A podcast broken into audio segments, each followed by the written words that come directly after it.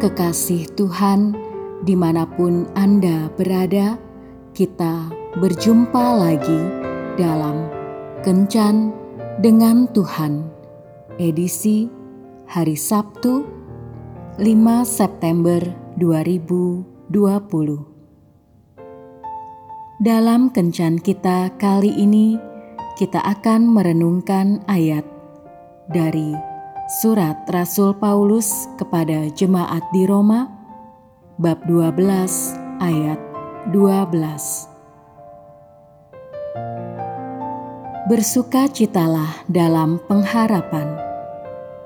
Sabarlah dalam kesesakan dan bertekunlah dalam doa.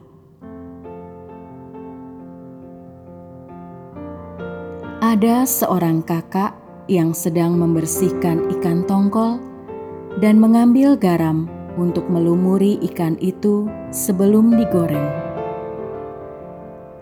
Tiba-tiba adiknya yang sejak tadi memperhatikan kakaknya membersihkan ikan itu berkata, "Kak, ikannya hidup di laut, tetapi saat digoreng..." masih juga dilumuri garam. Benar-benar aneh. Kok dagingnya tidak asin ya, Kak? Ternyata jawabannya adalah pada insang ikan terdapat sel iron sites yang berfungsi untuk memompa garam keluar dari tubuh ikan sehingga daging ikan tidak asin sekalipun ia hidup di dalam laut.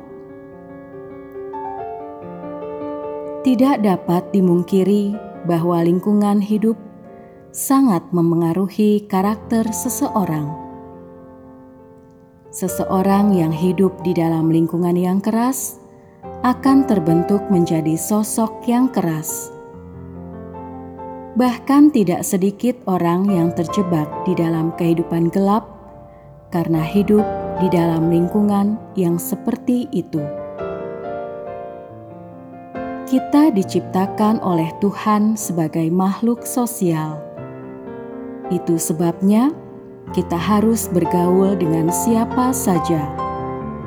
Dan bila berada di dalam lingkungan yang baru, kita juga harus bisa beradaptasi.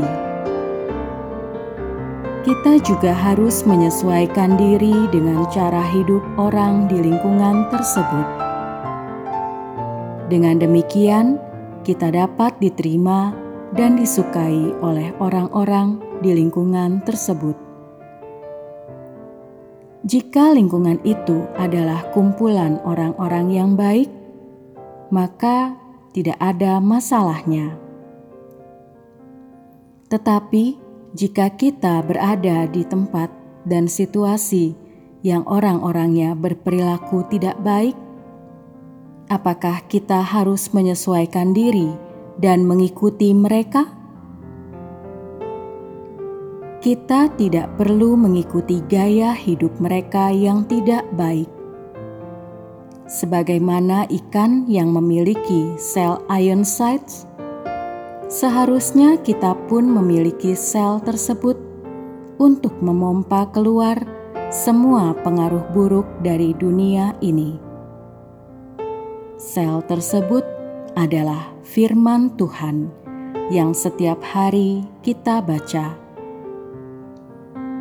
Firman Tuhan mengajarkan kita bagaimana hidup benar, sehingga sekalipun kita berada di lingkungan yang pergaulannya tidak benar, kita tidak akan terpengaruh.